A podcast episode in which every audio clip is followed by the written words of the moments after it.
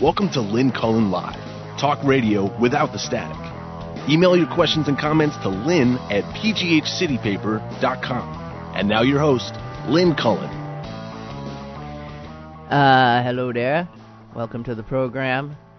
I was cautioned on Twitter uh, last evening not to say good morning, lest it uh, upset the sensibilities of uh, sorrowful Steeler fans. So I am just going to say morning, because it is. I'm loath to say Happy Martin Luther King Jr. Day, too, because uh, if Dr. King were here, he would not be happy uh, to see how this country that he fought so hard to pull into a better place um, has stubbornly, obstinately dug in its heels and, in fact, is uh, retreating. So, as usual on a Monday, it is hard to know where to start because as usual over the weekend and since last we spoke on Friday enough things have happened that um, in a normal time in a normal president's tenure would be considered uh, stories so huge that you'd be looking at banner headlines in uh, in all newspapers. And uh, we are numb now. I I read uh, the the most extraordinary excerpt from a book that was written by a German uh, writing about what he witnessed in his country as it moved uh, toward fascism and uh, ultimately the Holocaust. And I didn't capture this excerpt. I wish wish I had. It was chilling because it essentially said that at first we reacted with horror and uh, and we we pushed back at things that were happening in our government, at statements that were made by our leadership, and then they started happening at such an alarming clip that we we couldn't keep up um, our outrage. We couldn't keep up uh, with our uh, attempts to refute or resist or any of it. We couldn't. It began to just become such a torrent that we became numb. And he pointed out how everything looked the same. People were, streets were f- busy and people walking on the sidewalks. You saw people laughing and having dinner and neighbors chatting and shops were open and everything had this strange appearance of normality. But there was nothing normal, really, going on. I wish I had it. That is a a weak paraphrase. But it was so his eyewitness account was so applicable to our current situation in the United States under this terrifying, incompetent presidency and the unabashedly, unabashedly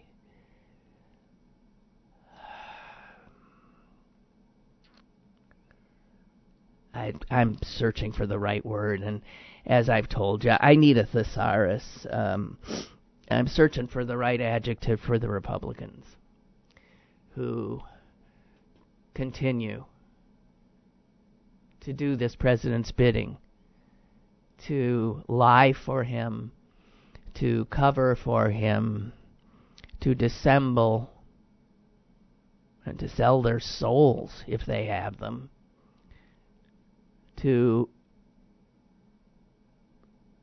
hold on to power.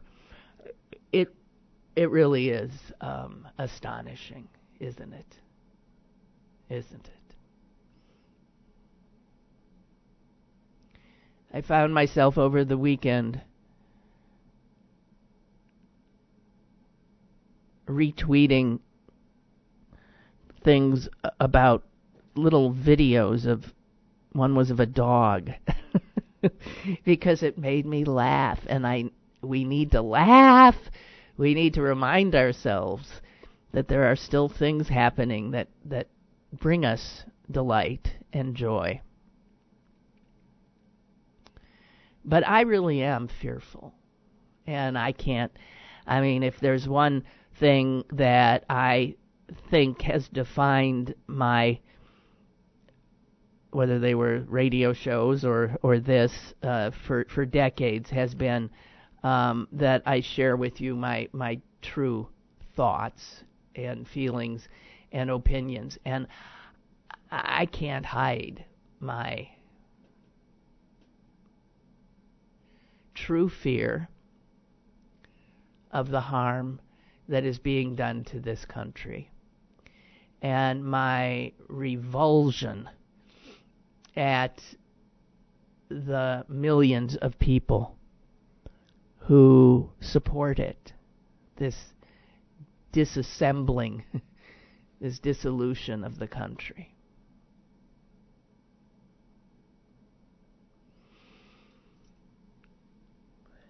So, let us, if if you don't mind, uh, talk about uh, racism it is Martin Luther King Day. Uh, we can ground this in the fact that over the weekend, uh, two Republican senators who were in the room when Donald Trump called whole nations, what he called them, shitholes, and wondered why we were taking people out of these shithole countries.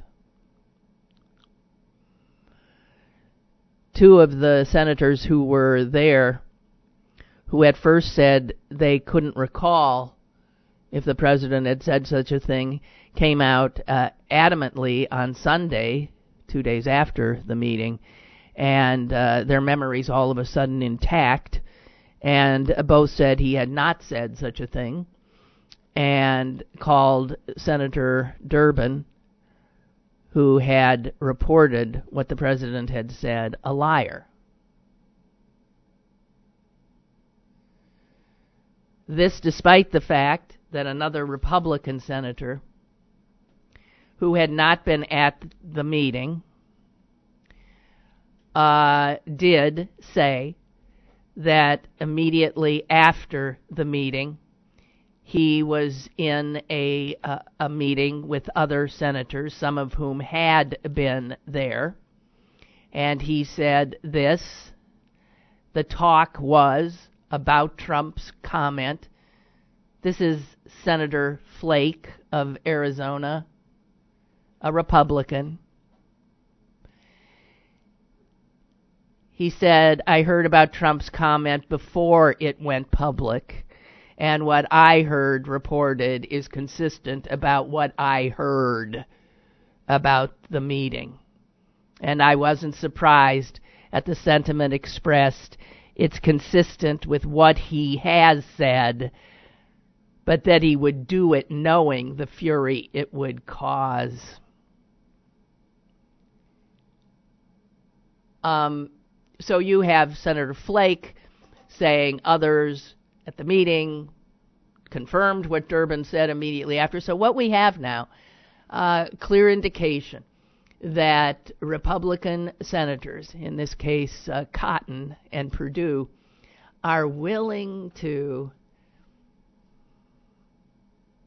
just bald faced lie, as did the head of Homeland Security, who also said, uh, I don't think, I don't recall. These people are lying, covering for this monster, this hater, this dangerous, dangerous man. I don't know that our politics have ever, in my lifetime, been so low.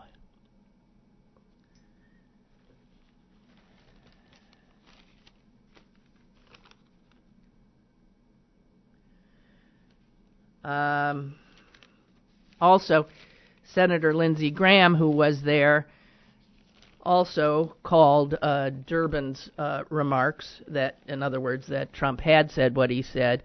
He said basically accurate. And Graham also said that he, in fact, responded in real time to the president by saying, Mr. President, the United States is not I think, a country as much as it is an idea. An idea, of course, that the president does not comprehend. Um, so there is little doubt here, of course, about who's lying and who's telling the truth. We have history. We have a we have a fat history of Trump's former statements about race. Um, if Donald Trump is not a racist, then I would want to know who the hell do you think is?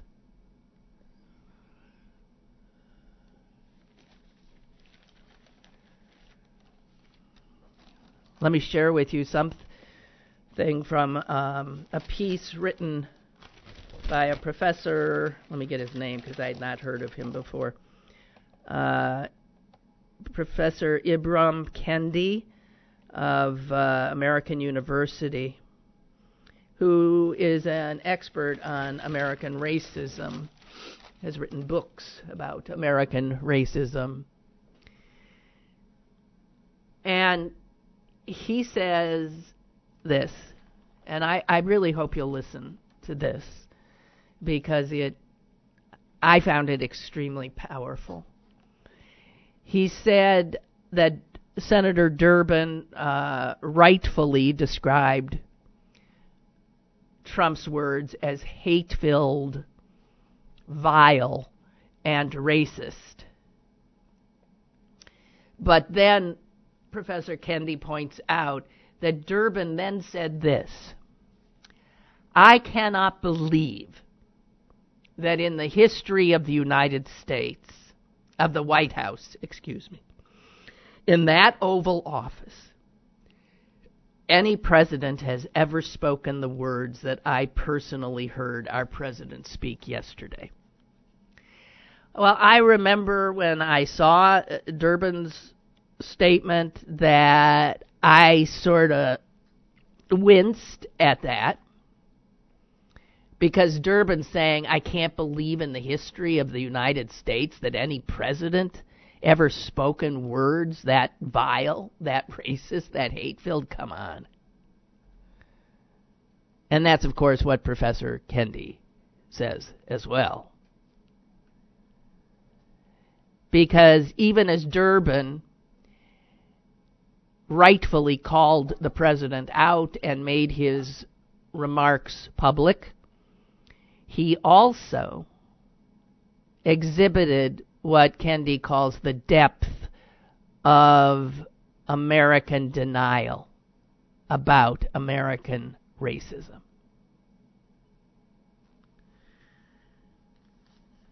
And I despair, frankly, that America will ever come to terms with it.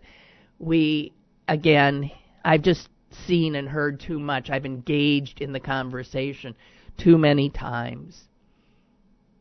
After Rodney King, after after every shooting of an innocent unarmed black man. And when we say we have to have a conversation about race. And then we pretend we're having a conversation about race, talking past each other, acknowledging not much of anything, and then we all return to wherever it was before until the next time when we get up and we engage in the ballet again.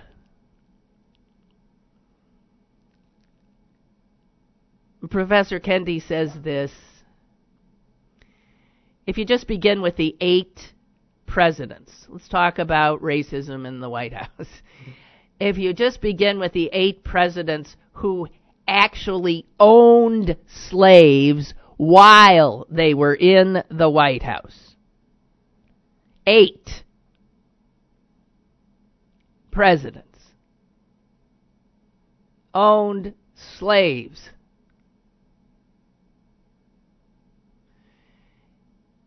And then Kendi tells us that Abraham Lincoln, who did not own slaves, and who is widely looked at as our perhaps greatest president, credited with seeing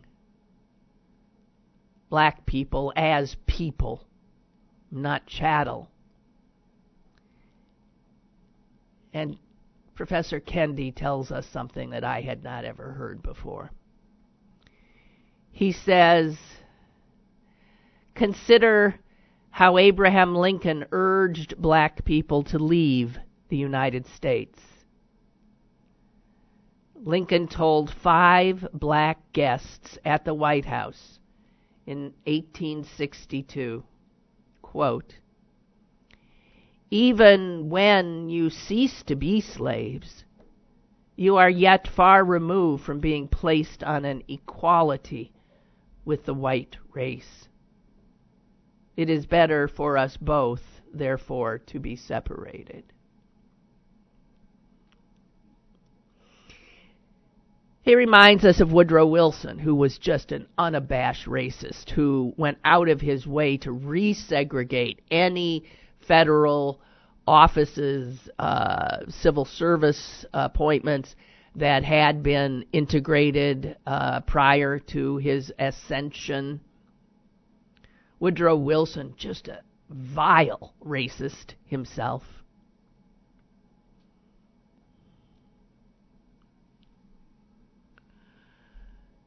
He said, Kendi says, that this denial of racism in the very bone and marrow of our country.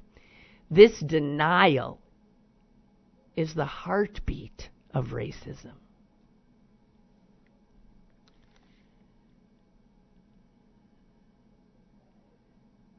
He thinks that the words, all men are created equal, which of course were written by a man who didn't believe that, Thomas Jefferson, a slaveholder, who once said, quote, Black people are inferior to the whites in the endowments both of body and mind. Now you can say, yeah, but that was then. The Enlightenment might have happened, but there was much more enlightenment to be had, and these guys didn't hadn't caught up yet on racial issues. But bring it back to our time. Bring it back to my lifetime. Let's go to Richard Nixon's White House. Because it was Richard Nixon who did so much damage to this country. Richard Nixon, who took this racist denial endemic to America and made it into what Kendi calls an intoxicating political philosophy. So Nixon is the one who figured out how to run a racist campaign, but not be overt. He knew how to attract Americans who would never consider themselves racist, but who were fleeing to the suburbs to avoid having their children have to go to school with black children. He went after those suburbanites. He went after those good white people who were opposed to desegregation. He went after those who resisted affirmative action, who understood that black people on welfare were undeserving, that the black family was somehow pathological. All these people who never would have considered themselves racist were drawn to what Richard Nixon said because he was speaking for them.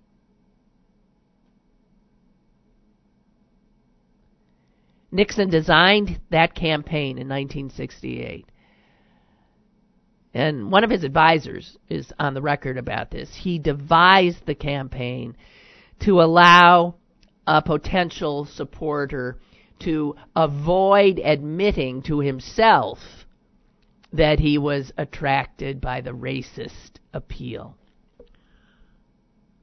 And so a new vocabulary was created, the dog whistles, we now call them. And many of us now recognize them as such. Law and order. That was a way of attracting the racists with a wink. When we're talking about law and order, we ain't talking about white people. Welfare queens and of course, Ronald Reagan trafficked in this shit, too.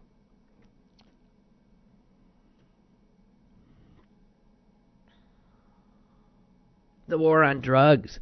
The war on drugs was largely a war on black people. Still going on. And then, of course, you have Donald Trump, who opened his campaign with just openly, not the subtlety of Nixon, if you can say Nixon was subtle. openly racist, right? The first words out of his mouth. Mexicans are rapists. Mexicans are murderers.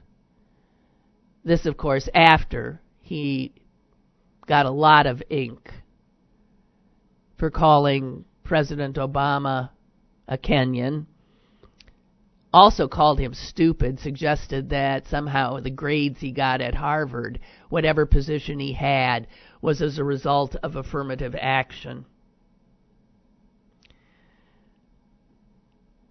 Donald Trump, who demeaned the people in Puerto Rico when they were in such a state of need as they still are.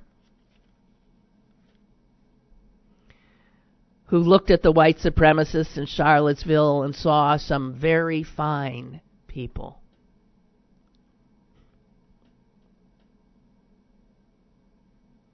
And who said just the, this weekend, I'm the least racist person that you'll ever interview. He said this a million times that you've ever met, that you'll ever know. I'm the least racist person.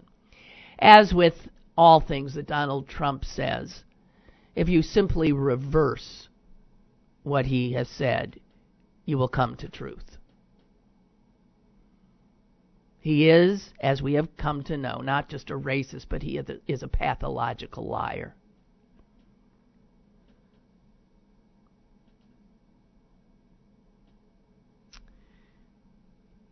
This Professor Kendi says these kinds of denials from Donald Trump, they don't bother him as much as the denials from others who stand in strong opposition to the president And yet they too refuse to acknowledge their own racism. And he reminds us of that extraordinary letter that Dr. King wrote when he was imprisoned in the jail in Birmingham in 1963. And he wrote to the ministers and the faith leaders of that city. And one of the things he said to him them is shallow understanding from people of goodwill is more frustrating than absolute misunderstanding from people of ill will.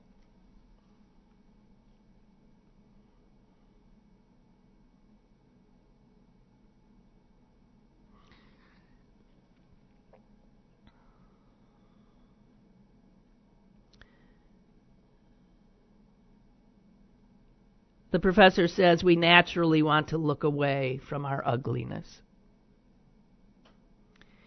We paint over racist reality to make a beautiful delusion of ourselves, a beautiful delusion of our society. And our greatest weapon is denial. It's fueled by the stigma associated with being a racist.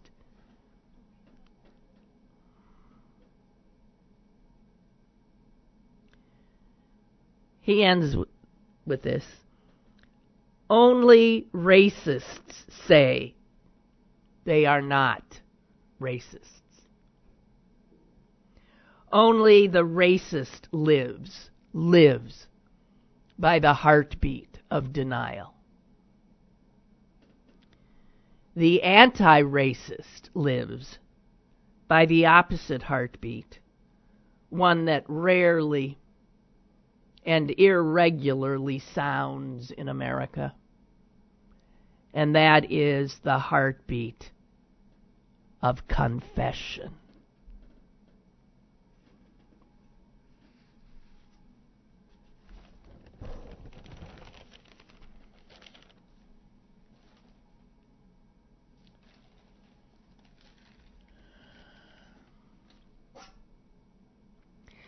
Which brings us to, and I almost didn't see it because I was almost not going to read the local paper today.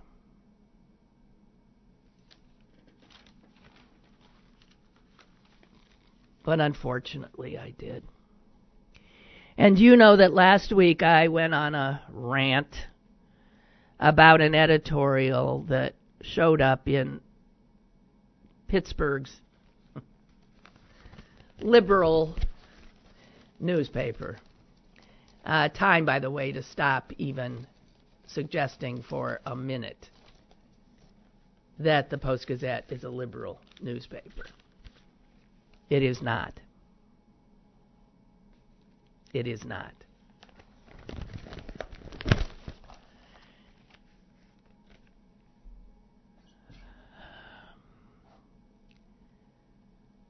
John Robinson Block, the publisher and editor in chief, is obviously at it again. He's taken over their editorial page. He is on the editorial board, and since it's his damn paper, he wins. The rest of the board can be opposed to what he says, but they can't stop him. It's his paper. And he has yet another. He if he didn't write this, I don't know who the hell on that board would have. So I'm going to jump to the I think reasonable assumption that John Robinson Block pals with Donald Trump, supporter of Donald Trump, continuing supporter of Donald Trump wrote this. And the first line, excuse me, the first line This is so in opposition to everything I've spoken of prior. This is exactly what that article that professor was writing was about. This is a textbook case in white racist denial. His first words are these Calling someone a racist is the new McCarthyism.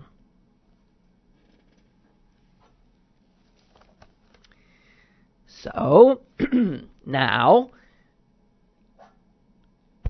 I'm a McCarthyite, I guess, according to him. McCarthy, of course, accused people of being communists who were not communists. Anyone who calls Donald Trump a racist is stating fact, buttressed by, as it needs no, I mean, I don't have to backtrack and go over everything he has said and everything he has done, and that his entire campaign was a racist campaign. Like Richard Nixon. He understood how endemic racism is in this country. And he figured, made the calculation, that there were enough racists in America to make him president. The same calculation Richard Nixon made. And Reagan made. And racists, of course, are not just Republicans. Let me be very clear about that. Oh. Political affiliation does not in any way suggest whether you're a racist or not. Remember all those Reagan Democrats?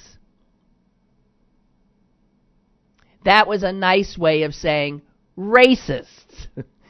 Racist Democrats.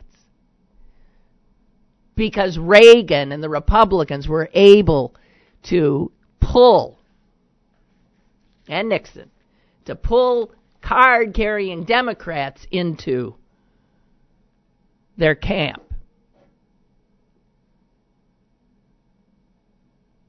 With the dog whistles and the law and order stuff and the anti integration stuff and the anti welfare stuff and the anti immigrant stuff. Right? And here is this millionaire newspaper publisher from Toledo telling us that if you say that this president is a racist, you're no different than Joe McCarthy.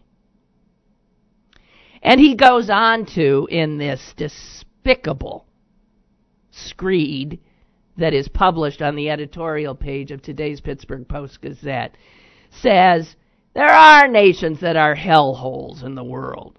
And what if he'd said hellhole instead? Would that have been racist?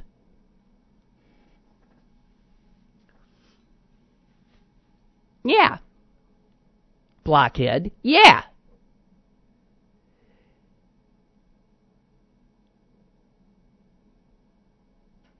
It is not racist, Block says, to say that this country cannot take only the worst people from the worst places and that we want some of the best people from the best places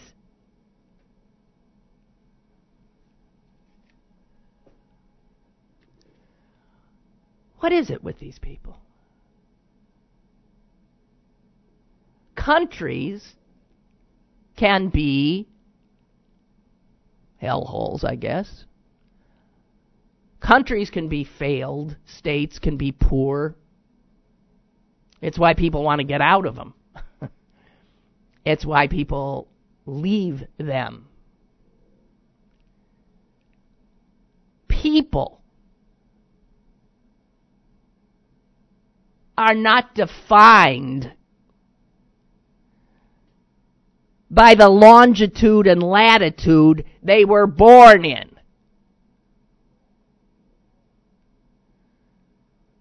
So if a country is a hellhole, that does not mean that all the people in that country are what? Garbage? What? This is the kind of stupidity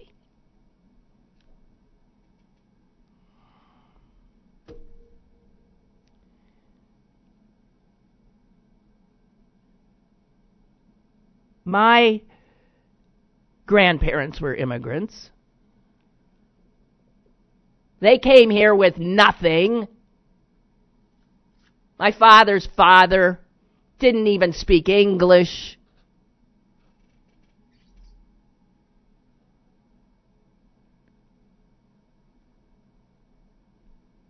He was impoverished. He didn't have a college degree.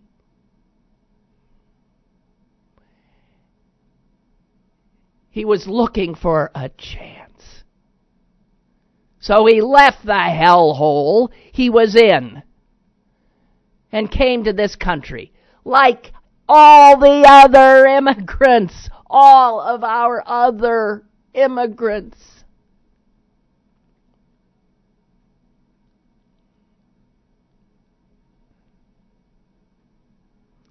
and he became a successful man. He lived a short life. He died when he was 52 years old, and he had managed to become a respected businessman.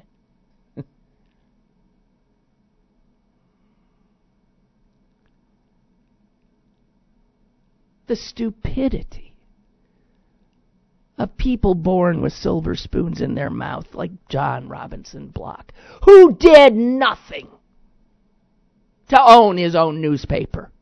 He was born into it, like Donald Trump was born into his wealth.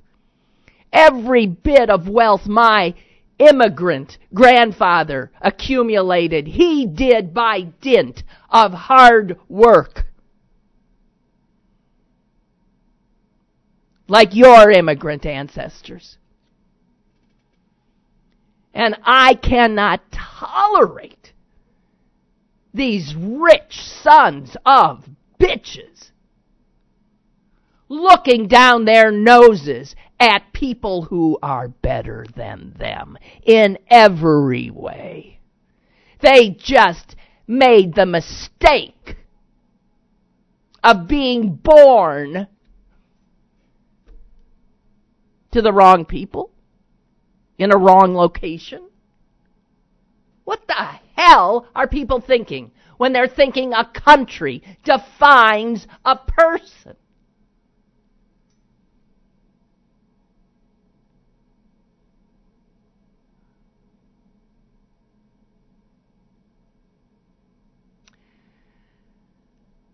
If you can stomach a little bit more, I'll give you a little bit more of this brilliant billionaires. No, he's not a billionaire. He's a mere millionaire. Excuse me. Excuse me.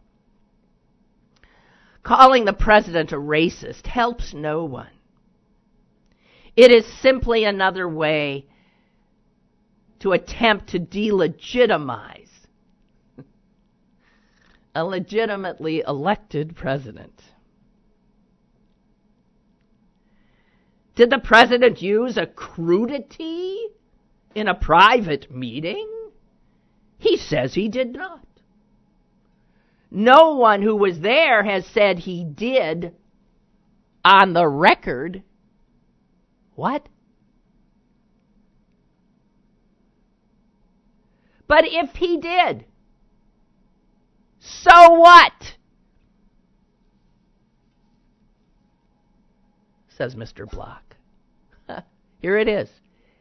He can do no wrong with these complicit racists like John Block.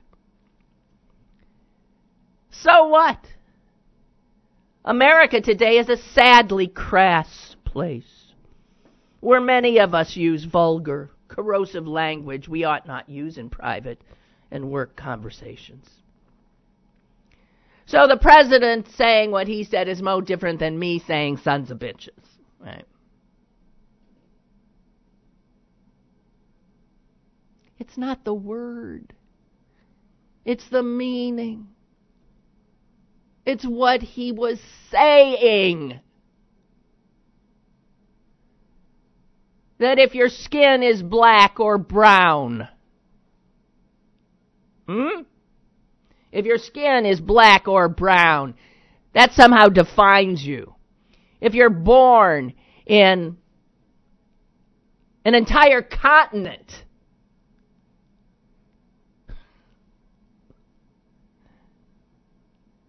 we know who you are. You're defined. That's it. Black skin, born in Africa? we don't want you. Never mind, of course, that African immigrants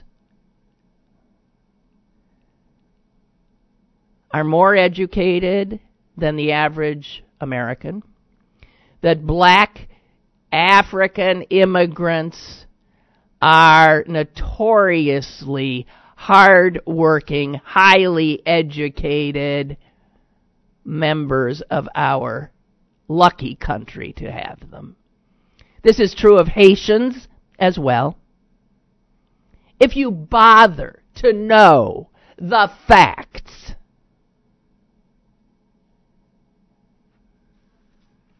I feel for the Post Gazette, as I said last week, but it is going down.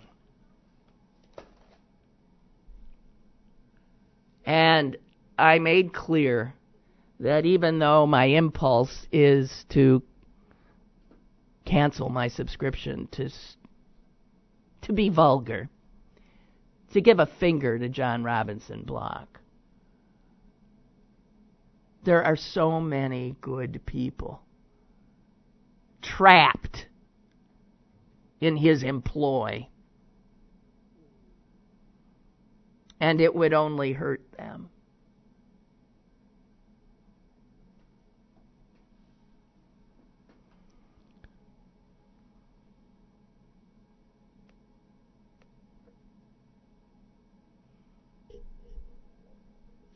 Um, I'm being told from Barbara this is new. Lindsey Graham now declines to confirm that the president said should shithole countries, but says my memory hasn't evolved. I know what was said, and I know what I said. He called the Oval Office meeting disappointing and a step backward. Um, yeah. He he has said that what Durbin said was largely accurate. Again, not to get hung up on shithole. It's the president. What he said in that meeting is, why do we have all these black people coming? Why can't we get good people like Norwegians? You couldn't come up with a whiter country, right? It's so obvious what he's saying. The shithole part is not the part you need to pay attention to.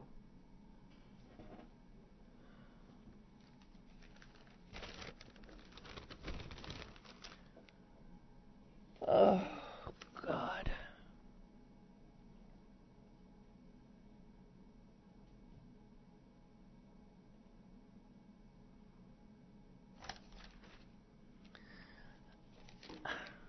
All right. I guess I'm done with that.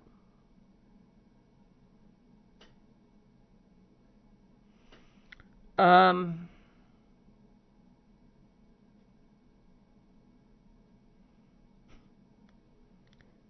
I don't even know where to go. Uh, this Hawaii thing, unbelievable, huh? Jesus. Jesus.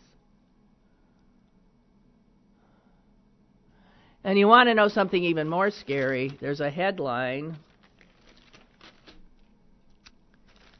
I'll find it. Blew me away.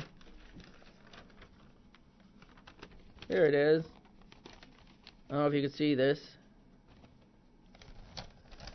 New York Times today military quietly prepares for war with North Korea. That's a headline in today's New York Times.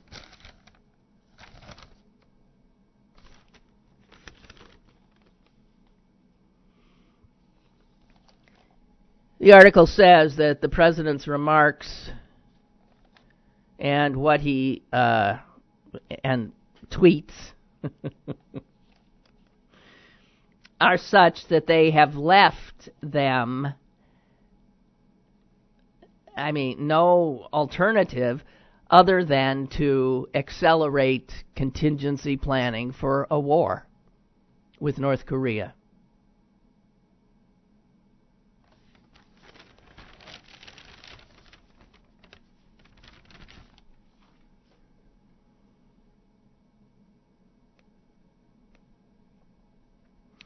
Kathleen writes, I feel your pain and frustration completely. In fact, I'm beginning to shudder at the thought of what we've become, or maybe the thought of what's being exposed. I think that's more correct, about who we are. But what can be done? The press loves Trump and his minions because of the shock value. He sells newspapers. Yeah. They make us look at the TV every time because he's a train wreck. No matter how repugnant the image or the quote, we open our mouths and we swallow it whole. My fear is that no one in Congress or anywhere will lift a finger to stop this, even though it is their responsibility to do so. I'm almost in despair. It's tragic that a baby boomer like me has to live out the rest, best years of my life in the shithole country that once was the United States of America.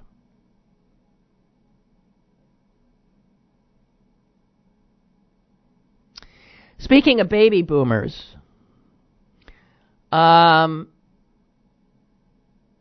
I tweeted something out over the weekend because it gave me hope. Okay? And it was that there are now, demographically, more millennials in this country of voting age, millennials over the age of 18, than there are baby boomers who are now old. Exhibit A.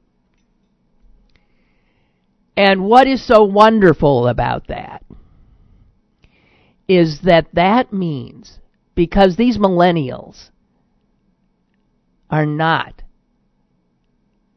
as racist as the baby boomers. They are better in that regard. And I think that now that they actually outnumber baby boomers voters, that we have a chance if we can get those millennials to understand their power. I know a lot of them because my son is one are so disgusted with the country they see, the government they see, the institutions they see. That a lot of them are cynical. They opt out. They don't vote.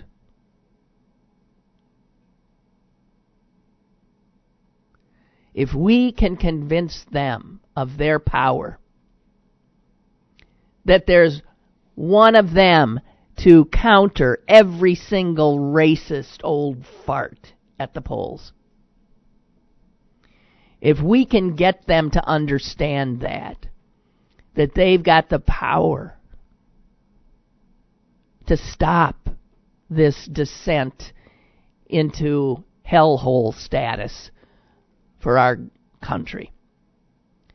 Because the only way we are going to stop this is at the polls. Starting in 2020, no, starting in 2018, excuse me, this year, in November. There has to be such an outpouring of good Americans. We have got to vote every Republican we can because they are the ones who have aided and abetted, done the bidding of this monster president. And the fact that there are more millennials than baby boomers. And it's not like all baby boomers are the worst. I mean, I'm I'm one. I'm with the millennials. We've got the muscle at the ballot box if we just organize and use it and get our people to the polls. And I will argue we can get to work right now by helping Connor Lamb take Tim Murphy's congressional district and flip it from red to blue.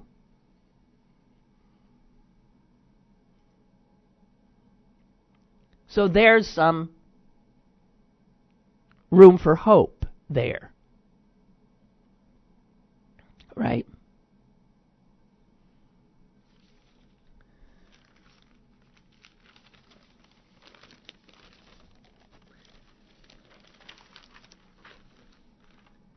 The other thing that was so amazing this weekend that I retweeted, I wish I could show it to you, was a video of an octopus underwater.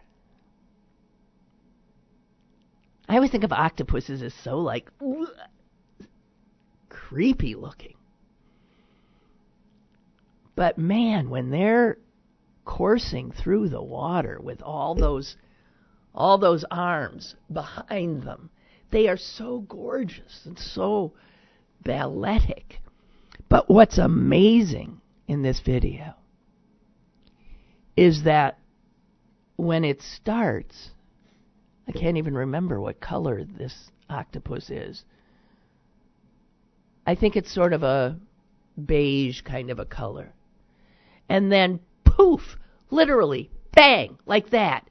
It turns like bright blue. And then it decides to take a break and stops swimming and curls up on the floor of the sea and immediately changes its color again so that it literally looks exactly like the pebbles and the rocks that it is lying on. Bang! Like that!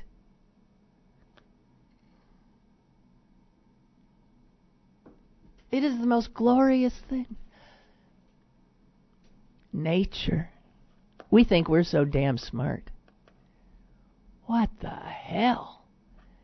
It's just mind boggling.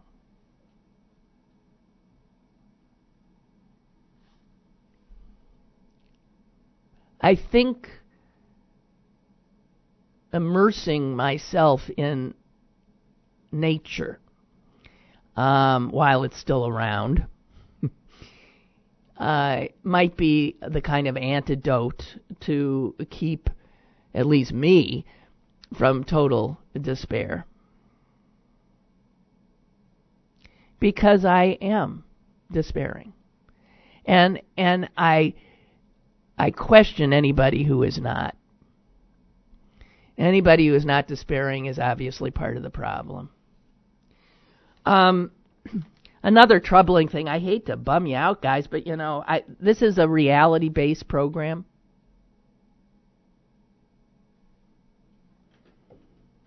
And unfortunately, uh, reality is uh,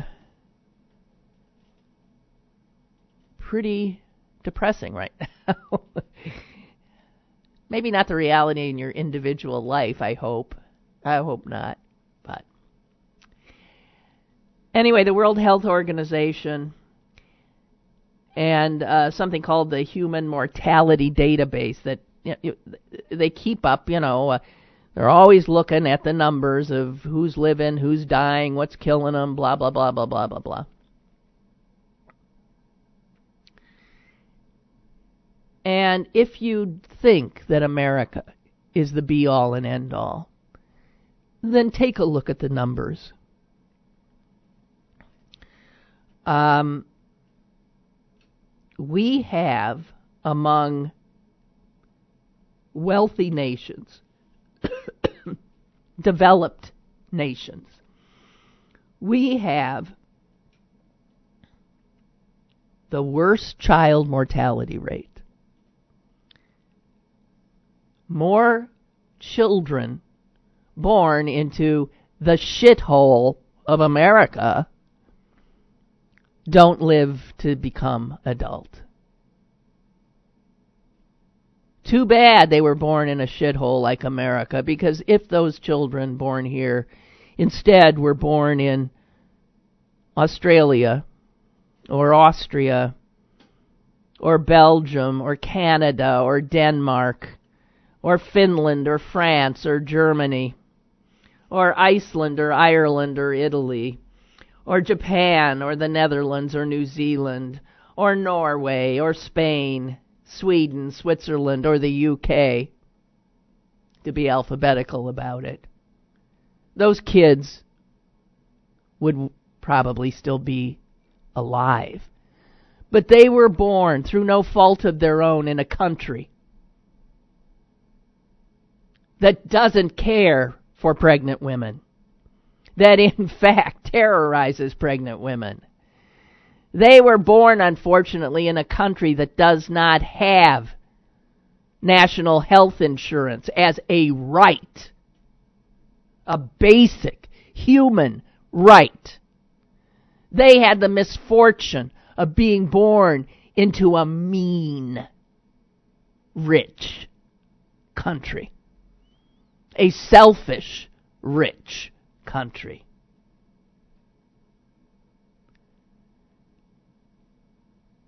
The numbers show that in the last 50 years, more than 600,000 American children died before they should have. And this while Americans spend more money on health care than any of those, the people in all those other countries do. We spend more per capita on health care and we have the lousiest outcomes. Duh, uh, is something possibly wrong? And according to this article, the situation, it looks like, is going to get worse because the Trump administration's budget includes substantial cuts to the very programs that would ensure that children born in America have a shot at living to see their 18th birthday. The CHIP program, which covers 7 million children, still not funded. The Supplemental Nutrition Assistance Program, which goes mostly to children. Huge cuts in Trump's budget. Babies born in this shithole of a country have a lower life expectancy than babies in all of those other countries I mentioned. Wow.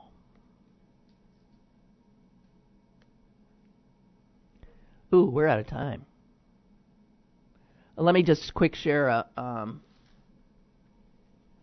email from Mark, who's in Ohio. It looks like integrity is becoming an outdated and quaint notion. Mm. We are being told that Senator Durbin completely made up a story about the president using the term shithole. It has become so bizarre that it wiped the story of a 130,000 payoff to a porn star by the president's private attorney out of the news. Actually, the president currently has two agreements with porn stars, two different porn stars where he has given apparently them money and they are committed to never speaking a word. That's our president. It's a wonderful guy. Mark writes the story I find most incredible is the Hawaii story. God. Exactly where are Hawaiians or any of us supposed to go? right.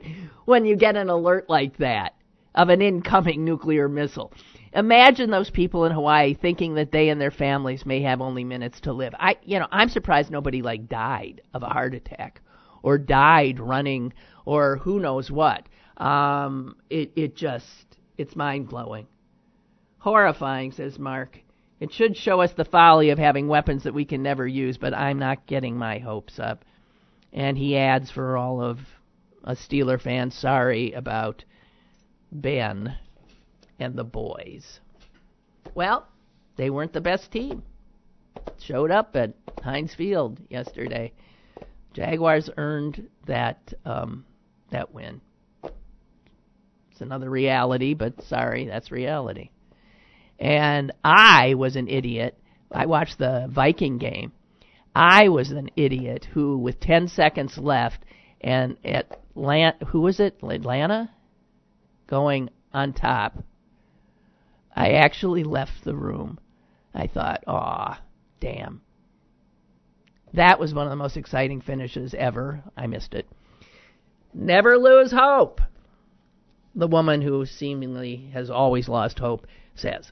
Okay, that's it, guys. Uh, thank you. Um, hang in there. I'm sorry if this is depressing, but as I said, it's a reality based program. And if you see John Robinson Block out and about, give him the finger for me, will you? God! I'd like to punch his lights out. I'd like to take his little bow tie and strangle him with it. I'm sorry. I'm a little off the meds. Okay, Susan tomorrow. See ya. Bye. Lynn Cullen Live, Monday through Friday from 10 a.m. to 11 a.m. and archived at pghcitypaper.com. The opinions expressed on Lynn Cullen Live are those of the host and do not necessarily reflect the viewpoints of Pittsburgh City Paper or its advertisers.